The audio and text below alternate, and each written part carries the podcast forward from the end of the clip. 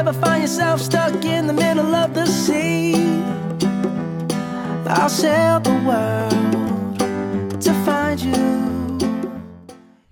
Opening a bookstore, the journey continues. Well, actually, last time we said we were opening a bookstore, but now we're opening two. It's kind of like discovering you're having twins. We had planned to opening a barn bookstore as a destination location sometime in 2023. Still do.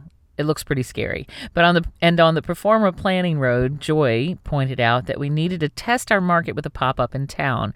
My husband Dave and I agreed and started thinking, and that is how we came to be opening, long story short, of a downtown store this fall. It's a wonderful little place on a very busy street.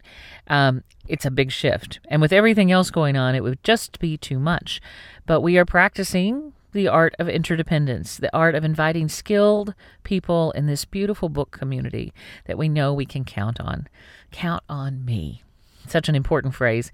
Being clear what I can be counted on to do and inviting others to offer up their superpowers and do the same for our shared vision. You know, I've spent a lot of time over the years working with Donna and Mark and Paz and Associates, and now I'm just pouring over the materials that they have.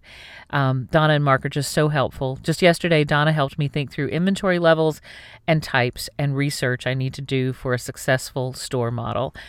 We been heavily benchmarking everything we've watched story and song and you do. And after years of being experts in fixtures there's just so much to learn and we're so glad we've got good people to count on. We've landed on anthology for our pos because our friends in oklahoma are closing their store and we want to be helpful.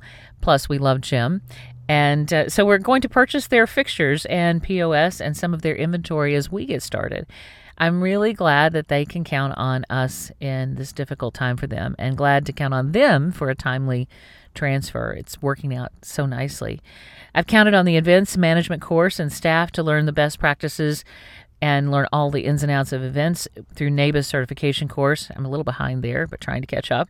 And we're putting together a 160 person launch event, speaking of events, um, inviting our friends to be clear about the invitation to participate in the store. All of it is a lot of counting on each other and being clear what we can do and how we can help each other. It's like Bruno Mars puts it you can count on me, and I love counting on you too. Find out what we're made of when we are called to help our friends in need. You can count on me like one, two, three, I'll be there. And I know when I need it, I can count on you like four, three, two, and you'll be what friends are supposed to do, oh yeah.